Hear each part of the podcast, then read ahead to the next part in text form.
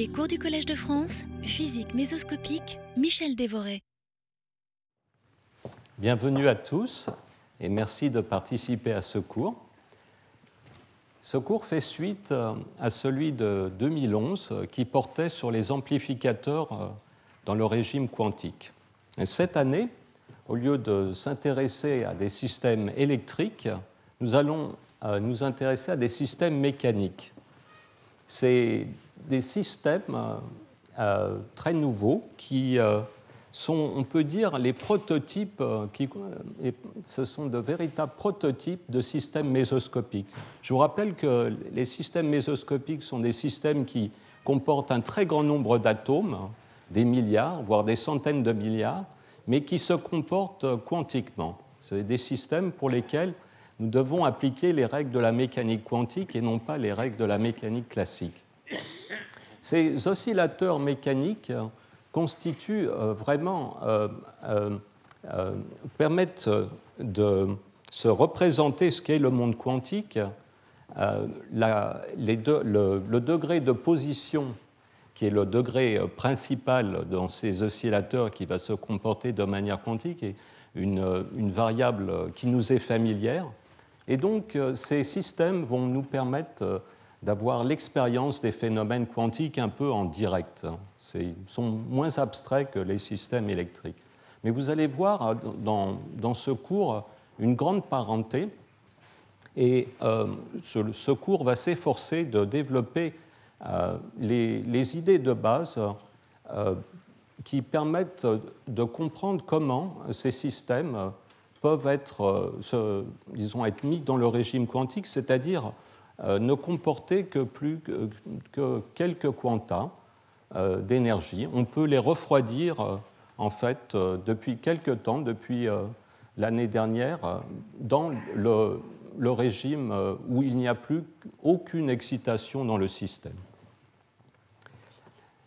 Alors, cette première leçon va être une leçon introductive. Je vais surtout vous parler des questions qui vont être traitées pendant ce cours plutôt que de vous donner les réponses.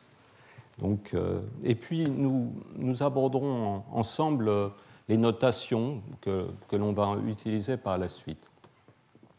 Alors, avant de commencer, je voudrais vous indiquer que les transparents du cours seront disponibles sur le site du Collège de France ou plus directement sur ce site FISinfo.fr où sont tous les transparents des cours des années précédentes. Une remarque s'impose, je compte vraiment sur vous pour, comme par le passé, m'envoyer vos remarques sur ces transparents, sur le cours en général. N'hésitez pas à m'indiquer les coquilles, les erreurs, et cette interaction avec les internautes profite beaucoup à ce site. Une dernière remarque générale.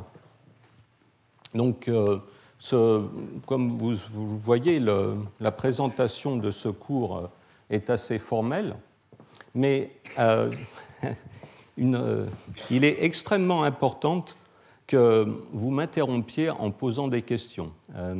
Sans vos questions, en fait, le cours n'existe pas. Voilà, merci par avance. Donc, la nanomécanique, les progrès récents dans ce domaine peuvent se représenter sur ce transparent où en abscisse, j'indique la masse de l'oscillateur et en ordonnée la fréquence. Vous voyez que la masse peut varier par 15 ordres de grandeur et la fréquence varie ici par près de 12 ordres de grandeur. Les résonateurs traditionnels utilisés en physique quantiques sont les détecteurs d'ondes gravitationnelles. L'exemple, disons, le plus connu, c'est les masses suspendues des interféromètres gravitationnels, LIGO. Là, on a affaire à des systèmes dont les masses sont de l'ordre du kilogramme et les fréquences de l'ordre du hertz. Et à l'autre bout du diagramme, ici, on trouve les réalisations les plus récentes en matière d'oscillateurs quantiques, dans le régime quantique. Ce sont des systèmes qui ont des masses de l'ordre du picogramme, mais ils restent, disons, macroscopiques dans le sens où ils comportent un très grand nombre, un nombre d'atomes qui restent très grand, donc je parlais du milliard, voire de la centaine de milliards, et ils sont même visibles à l'œil nu. Par exemple, cette capacité mobile de Santa Barbara, ici, du groupe d'Andrew Cleland et John Martinis, qui ont les premiers atteint le régime quantique, et un objet qu'on peut encore voir à l'œil nu. Donc, les progrès récents sont dus au fait qu'il est maintenant possible de construire par nanolithographie ces oscillateurs avec des fréquences de l'ordre du gigahertz. Et donc, je vous rappelle que, disons, 20 gigahertz, c'est l'équivalent de 1 degré Kelvin. Et donc, dans le cas de ce résonateur de Santa Barbara, simplement par, en quelque sorte, refroidissement, la fréquence de l'oscillateur est suffisamment élevée par rapport aux énergies des fluctuations thermiques pour qu'on puisse, en le mettant en contact avec un bit quantique, le refroidir et le mettre dans son état fondamental. Les autres systèmes que j'ai représentés ici par leur photographie, c'est une représentation un peu iconique. Il s'agit ici de capacités, de membranes ici mobiles au NIST, au GILA, à Boulder dans le Colorado. C'est le groupe de Conrad Lerner qui viendra donner un exposé la semaine prochaine. Vous avez aussi les TOR, les résonateurs optiques du groupe de Tobias Kippenberg à l'EPFL, à Lausanne. Tous ces systèmes, eux, sont refroidis dynamiquement. Et un des buts principaux de ce cours, ça va être de vous indiquer les concepts qui sont à la base de ce refroidissement dynamique. Donc, voilà les systèmes qui, actuellement, sont refroidis et sont placés dans un état proche de l'état fondamental. C'est-à-dire qu'ils n'ont plus que très peu d'excitation. Leur comportement quantique est tout à fait manifeste. Donc, dans cette première leçon, je vais essayer de répondre à un certain nombre de questions introductives pour le reste du cours. Tout d'abord, je vais essayer de brosser assez rapidement ce qu'on entend par un système macroscopique, un objet macroscopique qui se comporte quantiquement. Finalement, quand peut-on dire qu'un objet macroscopique a atteint le régime quantique ? Après, je vous expliquerai comment on peut voir ces résonateurs mécaniques comme un assemblage de molécules diatomiques. La molécule diatomique, c'est un système mécanique vibrant que l'on n'a pas de mal à se représenter comme système quantique. Et nous allons voir que ces degrés de liberté macroscopique de vibration sont finalement l'analogue collectif de la vibration d'une molécule diatomique. Je vais aborder ensuite le problème de la mesure. Le problème crucial, c'est dans ce domaine, ce nouveau domaine de la physique mésoscopique, c'est la mesure de très faibles déplacements. Nous allons voir pourquoi le déplacement de ces oscillateurs mécaniques est particulièrement faible. Et puis, je parlerai de ce problème du refroidissement. Ce problème du refroidissement a, à mon avis, un grand intérêt dans, pour les principes fondamentaux de la physique quantique, c'est qu'en fait, on peut le voir de trois façons différentes. Trois façons d'aborder ce refroidissement. Et donc, je vous indiquerai un peu quels sont ces trois angles, ces trois points de vue. Et bien sûr, ce ne sera aujourd'hui qu'un premier contact. C'est le but de ce cours, c'est de vous indiquer comment ces trois points de vue, qui en apparence sont très différents, peuvent converger vers finalement l'explication du même phénomène. Voilà, donc après ces considérations générales, on va être très concret et puis j'espère très élémentaire pour commencer. Donc ces systèmes, comme je l'indiquais, sont des oscillateurs. Hein, ce sont simplement des oscillateurs très miniaturisés. Et l'exemple le plus simple d'oscillateur est le pendule, dont on a des exemples dans la vie de tous les jours. Et quelques équations que je vais écrire ici sont, je pense que tout le monde les connaît. Le but, ça va être de vous familiariser, avec les notations que je vais utiliser par la suite. Alors, ici, on a un pendule qui est caractérisé par l'angle θ.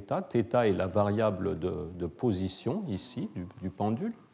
Et on commence par écrire l'énergie cinétique et l'énergie potentielle pour ce degré de liberté θ.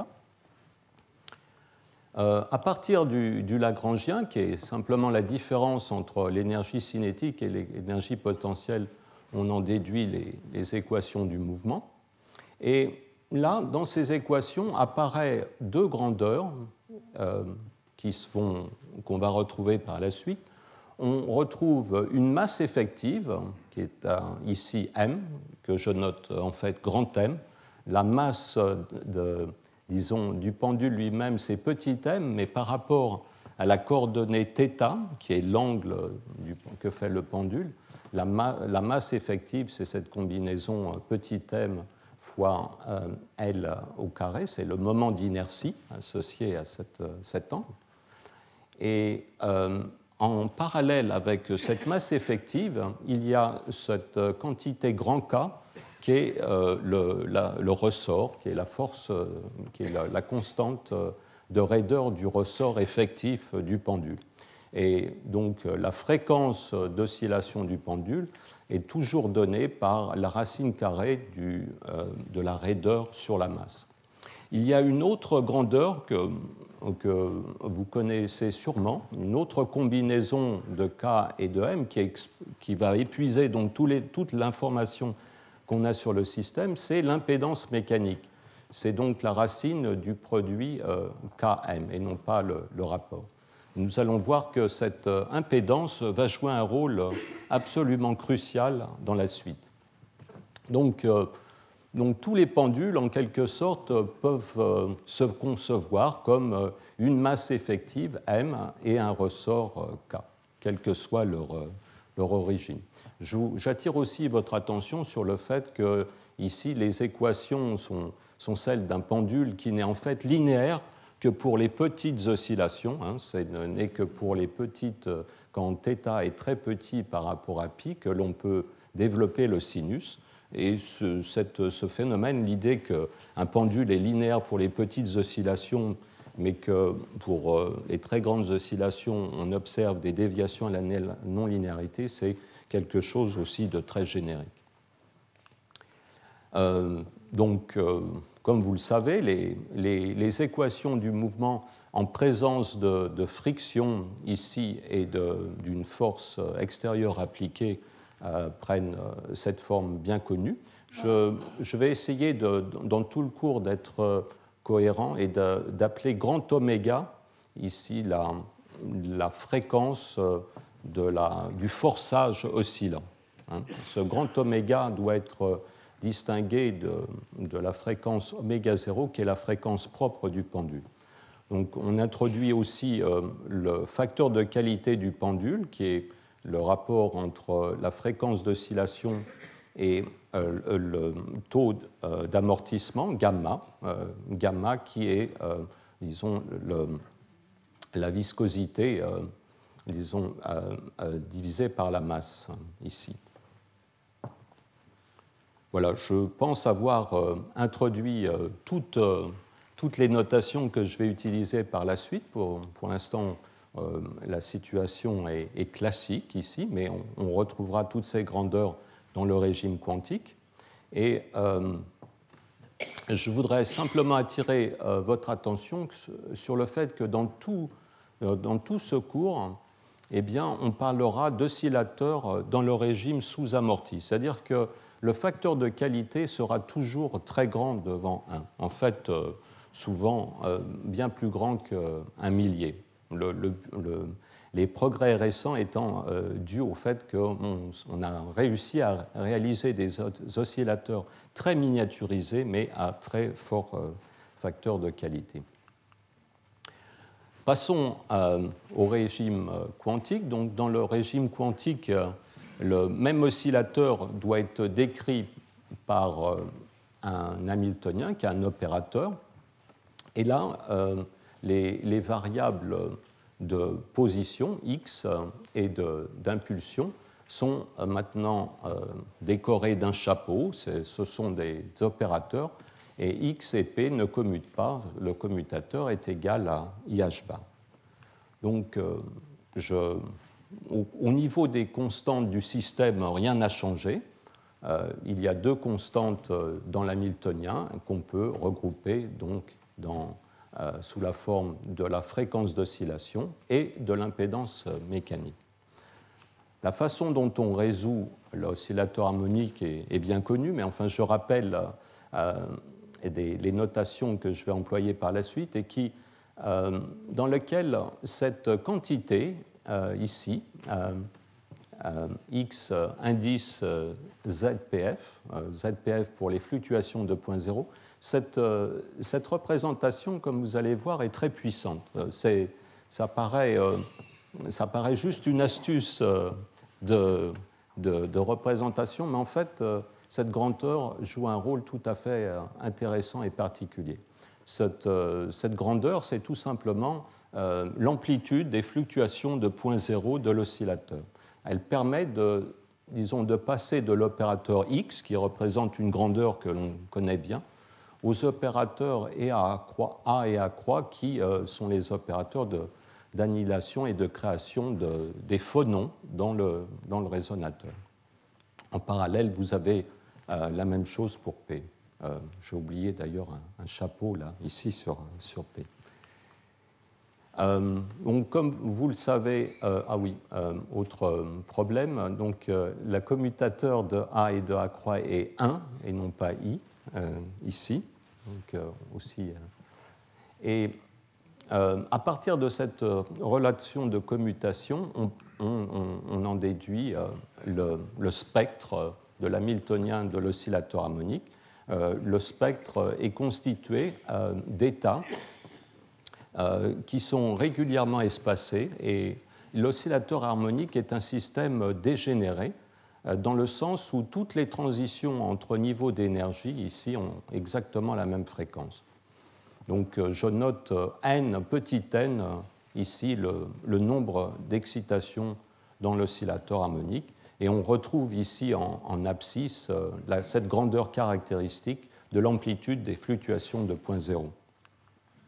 Il y a des états très particuliers pour l'oscillateur harmonique, c'est ce qu'on appelle les états cohérents, qui s'obtiennent en prenant cet état du fondamental ici, qui est cette gaussienne bien connue, et en le déplaçant.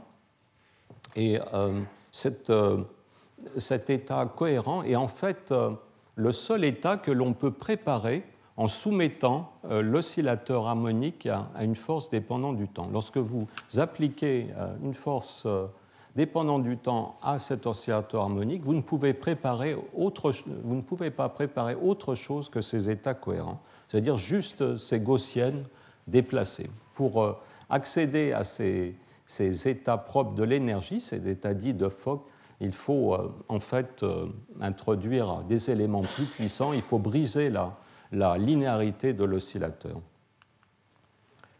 Voilà la formule bien connue qui donne l'expression d'un état cohérent en fonction des états propres de l'énergie.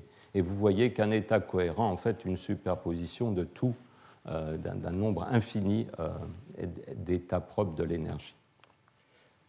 Donc la question que je voudrais développer pendant quelques minutes maintenant, c'est si on vous donne un oscillateur harmonique, finalement, comment vous apercevez qu'il est quantique.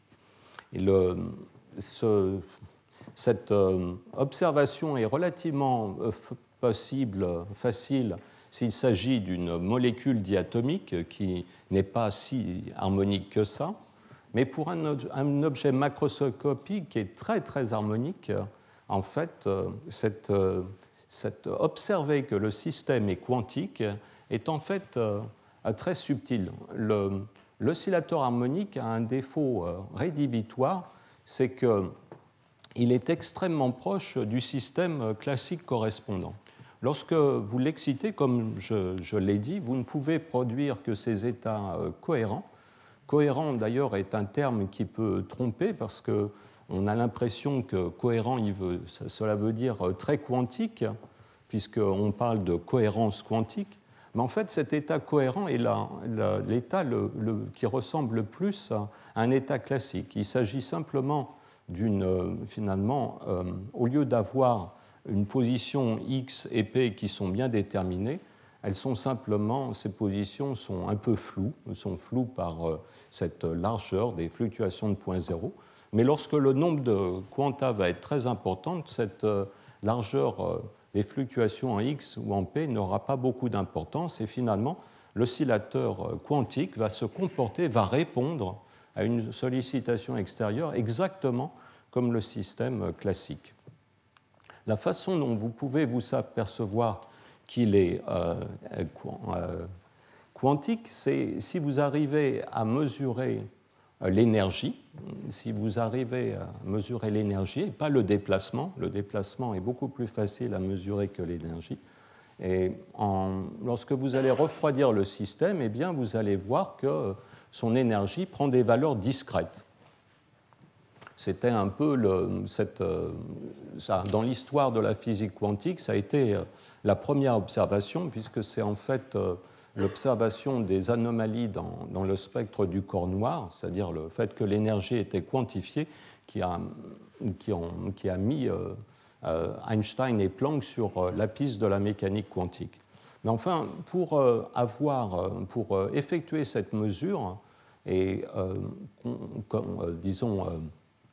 comprendre que l'énergie est discrète, il faut s'approcher il faut que cette distance ici soit mesurable, c'est que vous puissiez résoudre des très petites variations d'énergie et que, disons, en relatif, il faut arriver à refroidir le système très proche de son état fondamental pour que ce système se manifeste. S'il est très gros, les quantas d'énergie seront très petits, il vous sera très difficile d'observer cette quantification.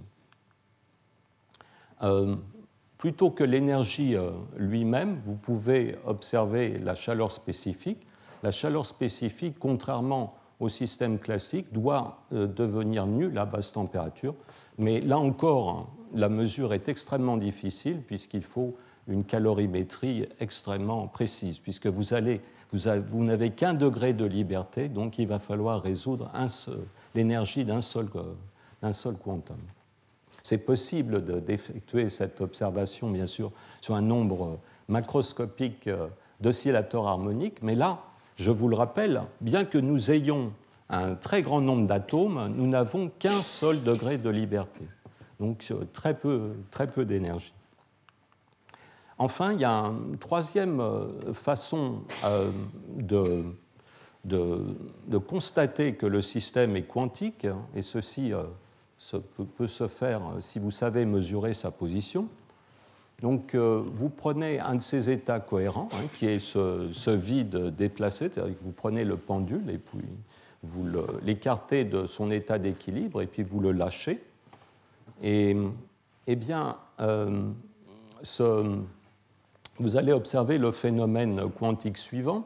Donc, si votre résolution en position, que j'appelle ici petit delta X, est suffisamment petite par rapport à l'amplitude des fluctuations de 0.0, eh bien, cette mesure de position va vous donner un résultat aléatoire.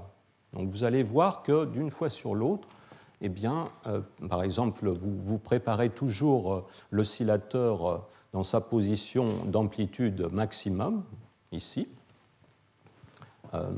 Eh bien, d'une fois sur l'autre, cette mesure de la position va vous donner un résultat différent.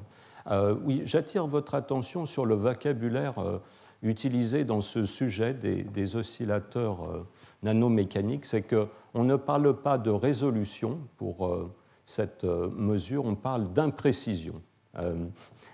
C'est un peu l'histoire de la bouteille à moitié vide et à moitié pleine, hein, ça. On peut tout aussi bien parler de résolution, mais enfin, le vocabulaire consacré qui est utilisé dans ce cadre purement quantique, on parle d'imprécision. Donc, pour résumer, lorsque vous avez une imprécision dans votre mesure suffisamment petite, vous allez observer dans ce type d'expérience un nombre de résultats possibles pour votre mesure qui est de l'ordre du rapport entre les fluctuations de 0.0 et cette imprécision. Maintenant, ça c'est le premier volet de la mesure de position. Comme la position ne commute pas avec l'hamiltonien, vous allez avoir un résultat aléatoire. Mais il y a plus, il y a beaucoup plus, quelque chose d'extrêmement curieux,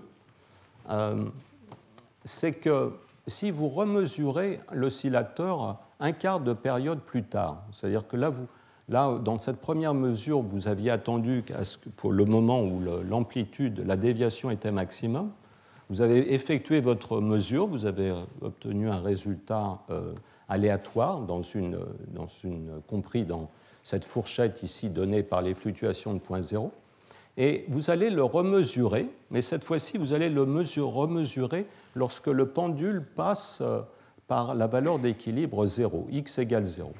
Eh bien, et c'est ça qui est peut-être encore beaucoup plus curieux que le fait que la première mesure vous ait donné un résultat aléatoire, eh bien, maintenant, lorsque vous effectuez cette seconde mesure avec la même imprécision, eh bien, vous allez avoir une dispersion des résultats beaucoup plus grande que la première fois. C'est-à-dire qu'au lieu d'avoir un nombre de résultats qui est XZPF sur delta X, eh bien vous allez avoir le nombre de résultats possibles est en fait élevé au carré. Vous avez une dispersion beaucoup plus grande. C'est ce qu'on appelle des fois le principe d'incertitude d'Eisenberg. Ce n'est pas vraiment un principe, c'est en fait ici, c'est un phénomène quantique. Hein, lorsque vous cherchez à mesurer la position d'un oscillateur avec une résolution plus petite que l'amplitude des fluctuations de 0.0, eh bien, vous changez l'état du système. Vous changez l'état du système. C'est ce qu'on appelle l'action en retour ou le back action de la mesure sur le système quantique. C'est quelque chose qui n'a absolument pas d'équivalent classique.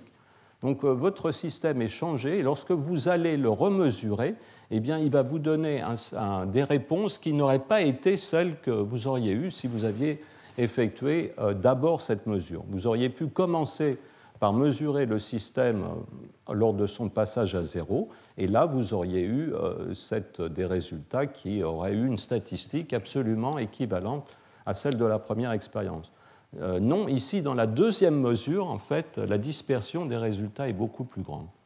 Alors, ça s'explique généralement de la façon suivante. Lorsque vous avez effectué cette mesure, vous avez projeté l'état du système dans un état de position très bien déterminé, ici, donné par votre résolution, et le système n'est plus maintenant dans cet état cohérent de départ, et il va vous donner des résultats différents lors de la prochaine mesure. Donc ça, c'est vraiment le phénomène qui vous permet qui est très paradoxal, puisque d'habitude, en mécanique classique, si vous mesurez un système, vous augmentez la quantité d'informations sur ce système. Donc, lors d'une mesure ultérieure, eh bien, le système ne doit pas être plus aléatoire que si vous n'aviez pas fait cette mesure. Alors, je tiens à préciser tout de suite que les oscillateurs nanomécaniques ont été placés dans des états proches de leur état fondamental, mais pour l'instant, personne n'a encore véritablement observé directement ce phénomène. Ce phénomène, par contre, a été vu dans d'autres systèmes macroscopiques quantiques, comme les systèmes électroniques. Et là, ce que je voudrais faire pendant quelques minutes, c'est vous expliquer, finalement, vous parler d'un critère qui permet de comprendre pourquoi les systèmes électriques macroscopiques sont plus faciles à observer quantiquement que les systèmes mécaniques. Donc, il y a en fait, dans ces expériences, toutes ces expériences, il y a deux ressources très fondamentales, très, très importantes. Il faut d'abord que votre système macroscopique ait une durée de cohérence la plus longue possible. Et en plus, les opérations que vous voulez effectuer sur le système, comme par exemple les mesures que je viens d'indiquer, tiennent dans des temps les plus courts possibles. Il faut effectuer le plus de mesures, le plus d'opérations pendant le temps de cohérence pour arriver à percevoir la quanticité du système. Donc, c'est assez clair, il faut que il y a deux efforts à fournir. Il faut avoir des systèmes dont la cohérence est la plus longue possible et effectuer des opérations dans des temps les plus courts. Alors, le temps de décohérence. Le temps de décohérence va être directement relié au facteur de qualité du système. Plus le système a un facteur de qualité grand, plus vous allez pouvoir avoir un temps long. La quantité typique par laquelle vous allez multiplier le facteur de qualité pour avoir le temps de cohérence, c'est H ou H bar sur KT. C'est le temps associé aux fluctuations thermiques. Après, le temps que va prendre l'opération, ça va être toujours donné par l'inverse d'une quantité reliée à la fréquence. Les opérations vont nécessiter que vous brisiez l'harmonicité du système. Et donc, il va falloir exploiter une anharmonicité. Cette anharmonicité, c'est un nombre sans dimension qui va dépendre du système, qui va se situer entre quelques pourcents, quelques dizaines de pourcents, ou disons la fraction du pourcent. Mais si je compare des systèmes de la même classe à anharmonicité donnée, plus la fréquence va être élevée, plus le temps des opérations va être court. Et donc, vous voyez que, finalement, la grandeur qui va caractériser la qualité quantique du système, ça va être donnée par le produit de la fréquence du système fois le facteur de qualité. Donc, voilà, les efforts vont porter sur l'amélioration de ce produit. Alors, si on prend les systèmes supraconducteurs, les circuits Josephson, ce produit maintenant atteint 10 puissance 15. Il a beaucoup augmenté ces dernières années, et Rob Scholkopf, qui va donner le séminaire juste après cette leçon, va nous montrer les résultats magnifiques obtenus dans son groupe. Et par contre, si on prend les systèmes mécaniques, vous allez voir, ils sont encore un ou deux ordres de grandeur inférieurs à ce facteur. J'ai pris dans la littérature cette table qui représente un peu l'état de l'art des oscillateurs mécanique. Donc les nombres que j'indique ici sont donnés pour des valeurs pris plutôt à température ambiante. Le produit F fois Q s'améliore à basse température, mais l'examen de ce tableau permet de vous montrer que, bien qu'on sache faire des systèmes tout à fait remarquables, puisqu'on arrive, disons, maintenant à atteindre, disons, 10 puissance 13 pour le facteur, le produit fréquence fois facteur de qualité, eh bien, on reste quand même en deçà des systèmes électriques. Mais ce que je voudrais quand même apporter une note d'optimisme ici, ces nombres s'améliorent constamment. C'est un fait un peu expérimental, je veux dire empirique.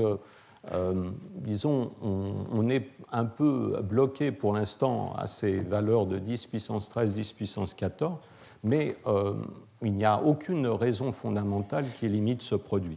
Il s'agit simplement, disons, de comprendre les mécanismes dissipatifs de ces oscillateurs miniaturisés. Il n'y a aucune raison pour que ce produit sature à ce stade. Oui, Hélène.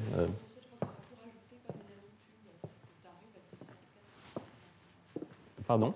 Une nanotube de carbone. Ah oui. Non, mais merci pour cette remarque. Oui, c'est excellent.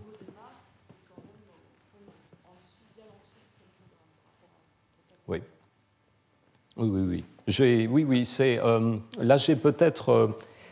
J'ai parlé de... Pour moi, les nanotubes de carbone sont de grosses molécules, mais je parlais là de systèmes, disons, plutôt façonnés par lithographie, mais tu as raison, Hélène, le nanotube de carbone est en fait un système intermédiaire. Sa longueur est... C'est une molécule... Dans sa largeur, mais dans sa longueur, c'est un système macroscopique. Oui. Je pense que les systèmes, ces systèmes, soit les nanotubes de carbone, soit le graphène aussi, sont des candidats pour des oscillateurs de qualité encore bien meilleure. Alors, ce qui va compter aussi dans le système, comme on va le voir, ça va être les possibilités qu'on a pour le mesurer. Alors, on va reprendre le problème à la base et s'intéresser finalement à des molécules diatomiques. Finalement, la molécule diatomique, c'est encore plus... plus microscopique que le nanotube de carbone. Donc, si vous prenez la molécule CO, j'ai pris la molécule diatomique CO, c'est une molécule très facile à mesurer, elle a un moment dipolaire très important. Et donc, par exemple, on peut déposer ces molécules sur un substrat de cuivre et par spectroscopie d'électrons lents, on peut très bien voir la fréquence de vibration du ressort entre l'oxygène et le carbone, ressort qui est constitué par la liaison chimique, CO, une liaison très forte, et la petite masse des atomes et la force de ce ressort font que cette fréquence et environ 60 THz. C'est une fréquence qui se situe dans l'infrarouge lointain. On peut très bien, pour cet oscillateur, parler de masse effective. C'est la moitié de la moyenne entre le carbone et l'oxygène. Et la constante du ressort, 100 newtons par mètre, n'a rien d'extraordinaire, comme toutes ces grandeurs intensives, finalement, l'expérience qu'on a au niveau macroscopique est assez semblable à ce qui se passe au niveau microscopique. Mais, vous voyez, le mouvement de 0,0, les fluctuations de 0,0, pour cette molécule, c'est 4 picomètres. Donc, je vous rappelle que, disons, la distance de la liaison ici, c'est l'angström, qui fait 100 picomètres. Donc, les fluctuations de 0,0 de cet oscillateur mécanique sont déjà assez faibles par rapport à ces dimensions. Donc ça, c'est quelque chose qui va intervenir par la suite de façon cruciale. Donc on peut en fait maintenant observer la vibration d'une molécule unique avec un microscope à effet tunnel et c'est de très jolies expériences qui permettent, disons, de se convaincre qu'au niveau d'une seule molécule, observée par effet tunnel, eh bien, la fréquence de vibration est bien 60 THz puisque la résonance tunnel ici se situe aux environs de 250 millivolts. Je vous rappelle que donc, ça a toujours ces facteurs de conversion entre fréquence, tension et température. 60 THz, c'est 250 millivolts, mais c'est aussi 3000 Kelvin. À température ordinaire, eh bien, cette molécule est vraiment dans son état fondamental de vibration. Maintenant, on va passer de la molécule au solide. On va imaginer que le solide, finalement, est formé d'un assemblage d'atomes reliés par des ressorts. J'introduis cette fréquence ici, oméga 0, qui va être la fréquence d'une liaison. Et on va considérer une chaîne d'atomes. Alors, quand on a une chaîne d'atomes et qu'on regarde le mode collectif, le mode de collectif d'ensemble, qui est la vibration d'ensemble de tous les atomes qui vont respirer, eh bien, la raideur du ressort effectif, la constante de raideur, va être la constante de raideur d'une seule liaison divisée par le nombre d'atomes. La masse effective, par contre, elle croît comme le nombre d'atomes. Et comme, disons, la fréquence du mode, c'est le rapport entre, c'est la racine du rapport entre la constante de raideur et la masse, eh bien, vous voyez que cette fréquence de ce mode collectif d'une chaîne de n atomes va être la fréquence de la liaison individuelle divisée par le nombre d'atomes. Donc, lorsque vous passez de la molécule au solide, vous allez faire baisser la fréquence. Alors, ce modèle unidimensionnel est incomplet. En fait, il faut prendre un modèle au moins bidimensionnel pour se rendre compte qu'il y a deux types de nombres. Il y a le nombre d'atomes en longueur, dans la longueur de la propagation de la vibration, et il y a le nombre d'atomes transverses. Le nombre d'atomes transverses, qui est noté ici n', ne joue pas le même rôle que n. Donc la fréquence L dans ce modèle bidimensionnel va bien diminuer comme n, mais vous allez voir l'impédance L eh bien, va croître comme le nombre n'. Plus vous avez d'atomes de manière transversale, plus l'impédance va augmenter. Regardons ce qui va se passer, par exemple, pour une poutre. Pour une poutre, prenons une poutre, les plus petites poutres que l'on sache réaliser, disons, de façon courante dans le laboratoire, font environ 1000 atomes de côté par 10 000 de long. Donc, vous avez, ici j'ai indiqué la valeur, disons, une valeur typique de ces nombres n et n'. N' est 1 million puisque vous comptez les atomes qui sont dans la section de la poutre. Donc voilà la fréquence de vibration du mode de dilatation que j'ai représenté ici. Elle varie comme l'inverse du nombre d'atomes que vous avez dans la longueur. Et l'impédance, elle, du mode... Et l'impédance de la liaison individuelle, de la molécule individuelle, mais multipliée par le nombre d'atomes que vous avez transversalement.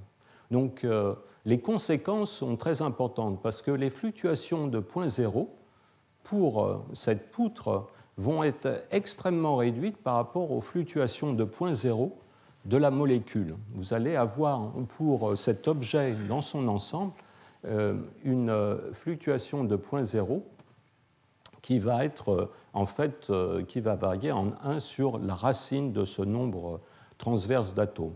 Vous voyez ici 10 puissance 6, la racine ça va être 1000. Donc vous allez avoir pour ce corps solide, des fluctuations de 0.0 qui sont un millier de fois plus petites que pour la molécule. Vous arrivez à quelque chose de tout à fait paradoxal.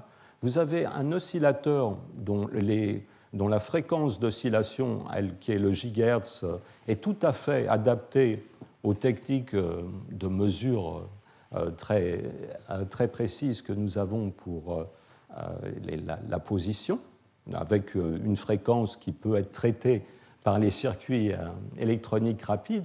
Par contre, le déplacement de 0.0, c'est le Fermi, c'est-à-dire qu'en fait, le mouvement de 0.0 de ces systèmes macroscopiques, en fait, est inférieur à la taille d'un noyau. C'est quand même un peu paradoxal. Vous avez un système, finalement, qui est très proche de vos sens. Vous pouvez finalement l'observer par des moyens macroscopiques, le sentir presque, s'imaginer comment il va bouger. Et pourtant, ce mouvement de 0.0 est en fait incroyablement petit. Il est en fait beaucoup plus petit que le mouvement de 0.0 des objets microscopiques eux-mêmes. Il va falloir mesurer des distances, des déplacements, avec une précision inférieure au rayon d'un noyau. Donc on est en fait... plutôt en ce qui concerne la précision du déplacement, on est plutôt dans la physique nucléaire, là, plutôt que la physique atomique. C'est le côté, je trouve, très intéressant et très paradoxal de ce sujet. Il est tout à fait extraordinaire, c'est tout à fait enthousiasmant que une de telles résolutions puisse être atteinte. Donc, le but de ce cours va être, évidemment, de vous faire comprendre comment on peut atteindre de telles résolutions. Alors, il y a en gros 3 méthodes pour mesurer la position de ces oscillateurs nanomécaniques. Une première solution, qui est la plus directe, celle qui a été adoptée en premier et qui maintenant est partiellement abandonnée, mais elle est quand même très intéressante à rappeler, eh bien, c'est d'effectuer une mesure de position en utilisant la charge qui est induite par cet oscillateur sur un électromètre très sensible. Et là, j'ai représenté un transistor à paire de Cooper. On peut prendre un transistor à électrons. En fait, ce circuit est en quelque sorte un système très sensible à la charge. Mais c'est un système qui mesure une grandeur continue, une grandeur à fréquence nulle, qui va être la charge induite sur cette électrode et qui va varier lorsque l'oscillateur va se déplacer. Vous voyez, on installe une tension entre la masse de l'oscillateur et puis ce circuit électronique, et cette tension induit une charge, et le déplacement de cette charge fait varier le potentiel de cette électrode que l'on mesure, disons, avec des résolutions bien inférieures à la charge de l'électron. Ici, j'ai représenté le cas du transistor à paire de Cooper, mais on peut effectuer les mesures aussi en utilisant le flux et un squid. C'est le même principe. Le déplacement de l'oscillateur va modifier dans un circuit voisin la charge ou le flux qu'on sait mesurer de façon très précise. Là, sur ces 2 panneaux, il y a les 2 méthodes les plus puissantes utilisées à ce jour. Elles sont très voisines, bien que les schémas soient très différents. C'est exactement le même principe. C'est d'ailleurs, disons, un des côtés très attrayants de ce sujet, c'est ces analogies très puissantes entre le monde électrique et le monde optique. Donc, ce qui se passe ici, c'est qu'on constitue un oscillateur électrique dans lequel la masse, ici, dont on cherche à mesurer le déplacement, constitue une des armatures d'un condensateur. Le condensateur résonne avec une inductance et vous avez un circuit ici haute fréquence, en pratique qui va résonner à des fréquences de l'ordre du gigahertz. Et vous allez, avec une ligne de transmission, sonder la fréquence de résonance de ce circuit électrique. La fréquence de résonance varie avec la fréquence et les déplacements de fréquence vous renseignent sur la position de l'oscillateur. Donc c'est une méthode indirecte, ce n'est pas une méthode, disons, qui cherche à directement mesurer la position, comme ici, mais plutôt qui cherche à mesurer un changement de fréquence dans un système qui dépend de la position. Peut-être encore plus simple à concevoir, c'est la version optique de ce système. Ici, la masse dont vous cherchez à mesurer le déplacement est attachée à un miroir. Ce miroir fait partie d'un résonateur Fabry-Perot et que vous sondez avec une lumière laser. Et le changement de fréquence, ou le déphasage plus exactement du faisceau réfléchi, vous donne le déplacement. Voilà ces deux méthodes qui sont des méthodes extrêmement puissantes qui permettent largement d'atteindre cette résolution du femtomètre. Ce qui est très beau dans ces deux types d'expériences, à la fois électromécaniques et électro-optiques, c'est qu'elles sont décrites par exactement le même hamiltonien. Alors, j'introduis les notations qui vont nous servir par la suite. Donc, j'appelle A et A'croix les opérations des opérateurs d'annihilation et de création de photons dans les résonateurs électromagnétiques, qu'ils soient micro-ondes ou optiques. Ça sera la même notation, A et A'croix. Et cette fréquence oméga E est pour électromagnétique. Ça sera la fréquence du résonateur électromagnétique. Et ici, j'introduis l'élargissement en fréquence. La constante kappa sera la constante d'amortissement du résonateur électrique. Donc ici, c'est le vert, c'est cet oscillateur vert, et donc le résonateur Fabry-Perot dans le cas optique ou le résonateur micro-ondes dans le cas électrique. Vous avez, disons, de façon centrale l'objet que vous cherchez à mesurer, le résonateur mécanique, qui est caractérisé par ces opérateurs B et B'croix. Et là, oméga M, comme dans les transparents précédents, représente la fréquence mécanique. M est pour ici mécanique. Et enfin, toute la physique, le fait que vous pouviez mesurer finalement le résonateur mécanique est donné par cet hamiltonien de couplage extrêmement puissant, donc, qui relie le nombre de photons dans le résonateur électromagnétique à l'amplitude de vibration du résonateur mécanique. Je vous rappelle, B plus B'croix, c'est la combinaison d'opérateurs qui va vous donner la position. La constante cruciale dans le problème, c'est cette constante G3 qui permet disons, qui est donnée par le produit de deux facteurs. D'une part, l'amplitude des fluctuations de point zéro du résonateur mécanique et la sensibilité du résonateur électromagnétique à un déplacement. Ce petit schéma ici dessine une variante de ce système. Plutôt que, disons, d'envoyer directement la lumière dans le résonateur Fabry-Perot, on peut coupler la lumière par une fibre optique et avec l'onde évanescente qui sort de la fibre optique, on peut introduire de la lumière dans le résonateur. C'est en fait, si on regarde bien ce schéma d'un peu près, on voit qu'il s'agit de la traduction littérale ici de ce schéma électrique, dans lequel la ligne de transmission ici, finalement, envoie un faisceau qui est couplé au résonateur. Et donc la mesure, si vous voulez, s'effectue plutôt en transmission qu'en réflexion.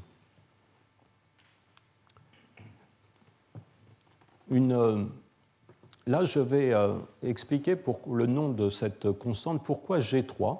Eh bien, ce couplage entre oscillateur mécanique et oscillateur électromagnétique est un type de couplage très rencontré en physique qui est ce qu'on appelle le mélange à trois ondes. Et l'année dernière, dans le cours sur les amplificateurs, j'avais introduit ce circuit Josephson qui permet de coupler de façon non linéaire trois oscillateurs électriques. Et nous avions rencontré cette constante G3. Le couplage ici est trilinéaire.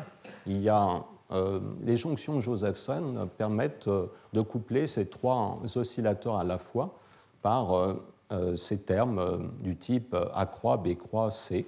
Ou si vous voulez une façon de représenter ce couplage, c'est que vous pouvez détruire un photon de ce résonateur C et créer deux photons dans les résonateurs A et B.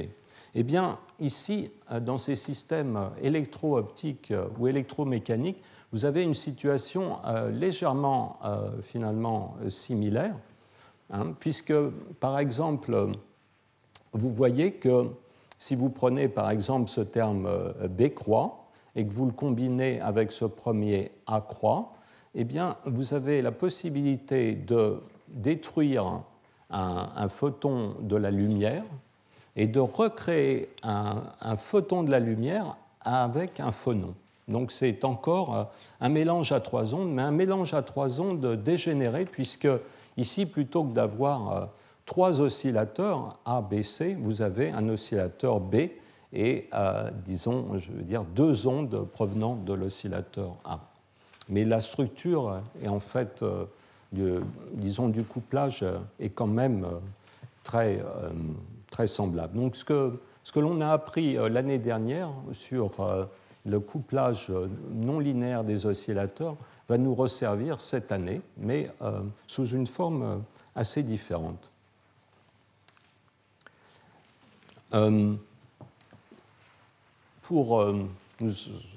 J'arrive à la fin de cet exposé, mais je voudrais vous indiquer plusieurs caractéristiques très importantes de ces systèmes optomécaniques ou électromécaniques. Donc, si on regarde le paysage en fréquence, du bruit qu'ils émettent, donc c'est lorentzienne, c'est en quelque sorte le spectre de bruit que les deux résonateurs peuvent émettre. Vous avez le résonateur mécanique qui va émettre à cette fréquence qui est la plus basse, oméga m, et la largeur de l'émission, du spectre d'émission, va être donnée par le facteur d'amortissement, gamma. À beaucoup plus haute fréquence, vous allez trouver l'oscillateur électrique qui a une fréquence oméga e, et sa largeur va être, elle, donnée par kappa.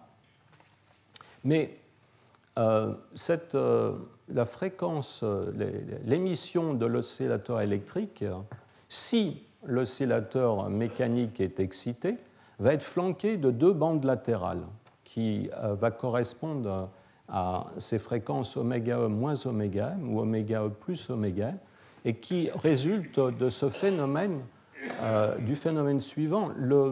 Le résonateur mécanique module la fréquence du résonateur électromagnétique.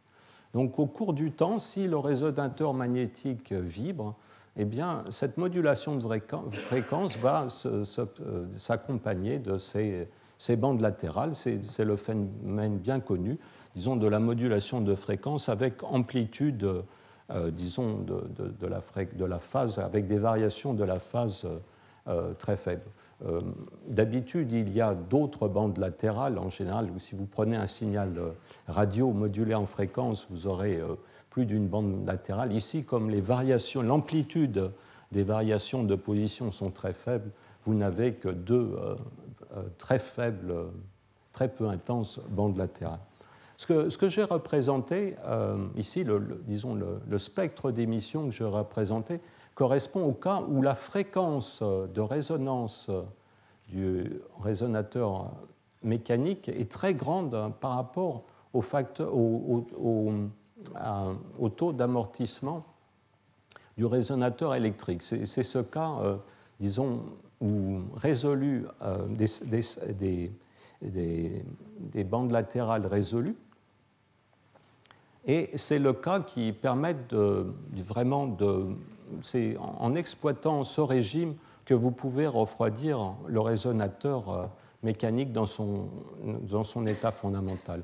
Il y a, pour la plupart des expériences qui ont conduit à ce domaine, un régime qui est plutôt de bande latérale non résolue, où celle-ci se cache dans la largeur du spectre d'émission du résonateur électromagnétique.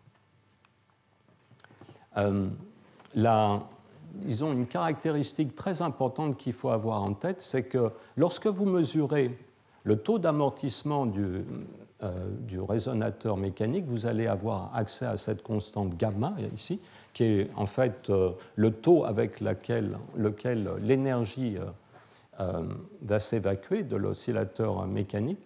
Mais cet oscillateur mécanique, une fois que vous l'avez refroidi, il est en contact avec un réservoir chaud.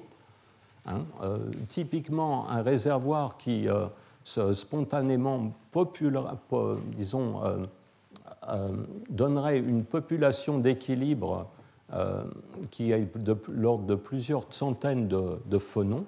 Eh bien, le taux avec lequel le résonateur va se réchauffer est plus grand que gamma par ce facteur ici n, qui est le nombre de cette occupation d'équilibre du résonateur. Donc, vous n'avez pas beaucoup de temps pour faire vos observations. Ou une autre façon de voir la chose, c'est qu'il faut un refroidissement particulièrement efficace. Il faut vous battez contre une constante de réchauffement effective beaucoup plus grande que celle donnée par le taux d'amortissement du résonateur. Alors, comment refroidir ces résonateurs ? Eh bien, la méthode la plus simple, c'est celle des méthodes bien connues, en fait très anciennes, qui constitue à mesurer la position du résonateur. Ici, c'est un résonateur qui servait, comme dans cette ancienne publication, comme électromètre. Vous mesurez la position par un faisceau lumineux. Ici, avec cette photodiode détectait la position, et ce circuit ici, basé sur un tube à vide, est un circuit de contre-réaction. À l'aide du signal mesuré, on applique une force au résonateur et on corrige finalement les écarts, les vibrations dues au mouvement brownien. Et c'est une méthode très élégante qui permet de, d'ôter l'énergie du résonateur. En fait, j'ai représenté cette méthode avec ce schéma suivant. Vous avez ce système mécanique, finalement, convertit une force extérieure en un déplacement.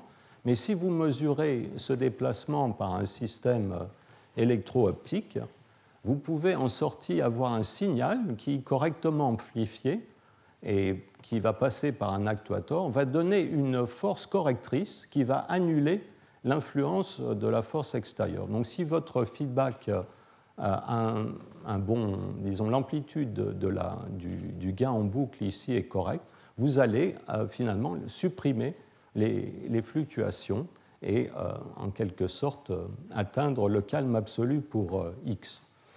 En fait, vous voyez que c'est là où le cours de cette année rejoint le cours précédent, c'est que vous allez avoir besoin d'un amplificateur très peu bruyant pour effectuer ce système. En fait, la température que vous allez obtenir, la température limite que vous allez obtenir, va être déterminée par la température de bruit de l'amplificateur, du système amplificateur dans cette boucle. Je signale que cette expérience pionnière sur les résonateurs micromécanique a été réalisée au LKB en 1999. C'est pour la première fois, donc, ils ont utilisé cette méthode, montré que cette méthode, utilisant la pression de radiation de la lumière, pouvait, disons, réduire considérablement les fluctuations thermiques du système. Alors, les méthodes actuelles, en fait, sont basées sur un système de contre-réaction plus direct. En fait, lorsque vous mesurez une position avec un résonateur optique ou électrique, il y a toujours une réaction, une action en retour du système de mesure sur le système mécanique. Et en fait, on peut, en réglant les caractéristiques de ce système de mesure, faire en sorte que cette action en retour de l'amplificateur sur le système, qui sera toujours présente, est le signe bénéfique qui permet de réduire le système.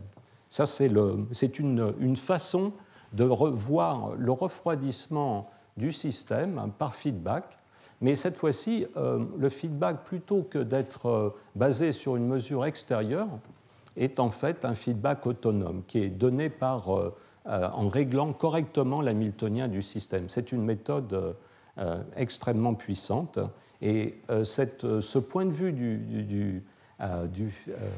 du feedback autonome, c'est une des façons d'aborder, c'est la première des trois façons d'aborder le refroidissement. Puisque j'ai pris plus longtemps que prévu, je vais sauter ce transparent. Je veux juste vous parler de ces deux autres points de vue. Donc le deuxième point de vue va être un point de vue entrée-sortie. On va pouvoir voir le système électromécanique comme finalement un diffuseur de deux types de bruit. Il y a le bruit thermique, donc le bruit dans le résonateur, le bruit dans, disons, le système B. Vous pouvez voir les phonons thermiques qui vont réchauffer le système comme des signaux se propageant le long d'une ligne de transmission. Et de l'autre côté, du côté électrique, vous pouvez voir aussi la dissipation et les fluctuations comme venant par l'intermédiaire d'une ligne de transmission. Et ici, j'ai représenté un diffuseur tout à fait anodin, donc constitué d'un circuit LC. Et nous avions vu l'année dernière qu'il était possible de régler les caractéristiques de ce diffuseur pour avoir un phénomène d'interférence parfait où finalement les faisceaux ici, venant des ondes B et les ondes A, pouvaient arriver à se croiser sans se mélanger. Dans le cas électromécanique, cela a des conséquences très importantes.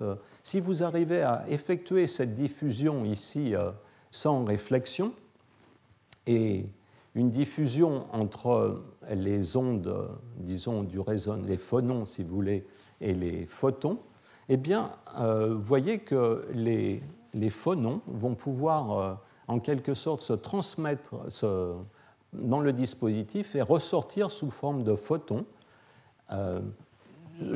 Tout est conservé, donc vous avez aussi des photons qui peuvent très bien passer en sens inverse.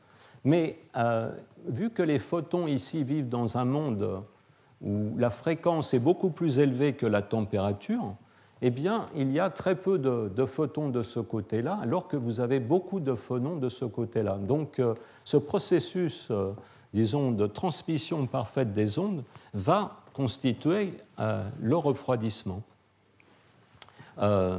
Donc, ça, c'est ce deuxième point de vue entrée-sortie que l'on va aborder pour comprendre le refroidissement. La grande différence, bien sûr, entre le système électromécanique et puis ce simple diffuseur ici, c'est cette particularité très extraordinaire que cette diffusion se fait avec changement de fréquence. En fait, changement de fréquence, dans le cas optomécanique, porte sur un très grand nombre d'ordres de grandeur, puisque vous passez du gigahertz à quelques centaines de terahertz.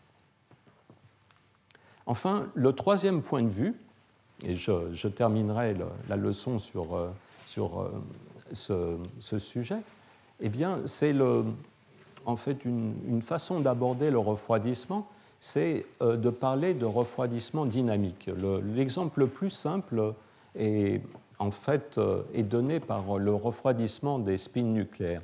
Si vous avez un spin nucléaire que vous voulez refroidir, en général, d'ailleurs, à température ambiante ou même à la température de dilution, la faiblesse du moment magnétique du noyau fait que le noyau, le spin, est toujours chaud. La fréquence de transition, c'est quelques centaines de mégahertz, donc inférieure à celle des fluctuations thermiques. Eh bien, une façon de refroidir les noyaux, c'est de les coupler à des électrons, plus exactement de profiter du couplage naturel entre le spin de l'électron et le spin du noyau. Donc voilà l'hamiltonien avec une forme de couplage ici de contact, mais la forme de couplage n'intervient pas beaucoup du moment que cet hamiltonien de couplage ne commute pas complètement avec le reste de l'hamiltonien. Donc lorsque vous avez un tel couplage, vous avez ce type de niveau. Chaque niveau est indexé par l'état du spin orienté suivant Z. Donc le niveau le plus bas, c'est le niveau dans lequel le spin est aligné avec le champ. Et vous avez les deux niveaux les plus bas sont les niveaux du spin nucléaire. Ici, ils sont surmontés des deux mêmes niveaux, mais avec une excitation du spin électronique. Alors, le refroidissement actif consiste à, en fait, appliquer une radiofréquence à une fréquence de transition bien particulière. Prenons un noyau chaud, donc on part dans cet état, ce deuxième état ici, qui correspond à une excitation dans le système nucléaire et zéro excitation dans le système électronique. En irradiant à cette fréquence de transition intermédiaire, qui est décalée de la fréquence de transition électronique par la fréquence nucléaire, eh bien, on va faire passer le système dans cet état excité. Ça peut paraître paradoxal d'exciter le système pour le refroidir, mais cet état ici relaxe très vite vers l'état fondamental. Et donc, vous voyez, par ce système, on a transféré la population de ce niveau excité ici vers le niveau fondamental.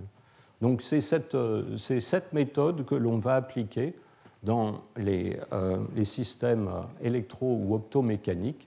Là, il y aura plusieurs transitions simultanées, puisque vous avez les nombres quantiques pour les deux oscillateurs peuvent varier chacun de 0 à l'infini. Vous avez un système plus complexe, mais le principe est le même.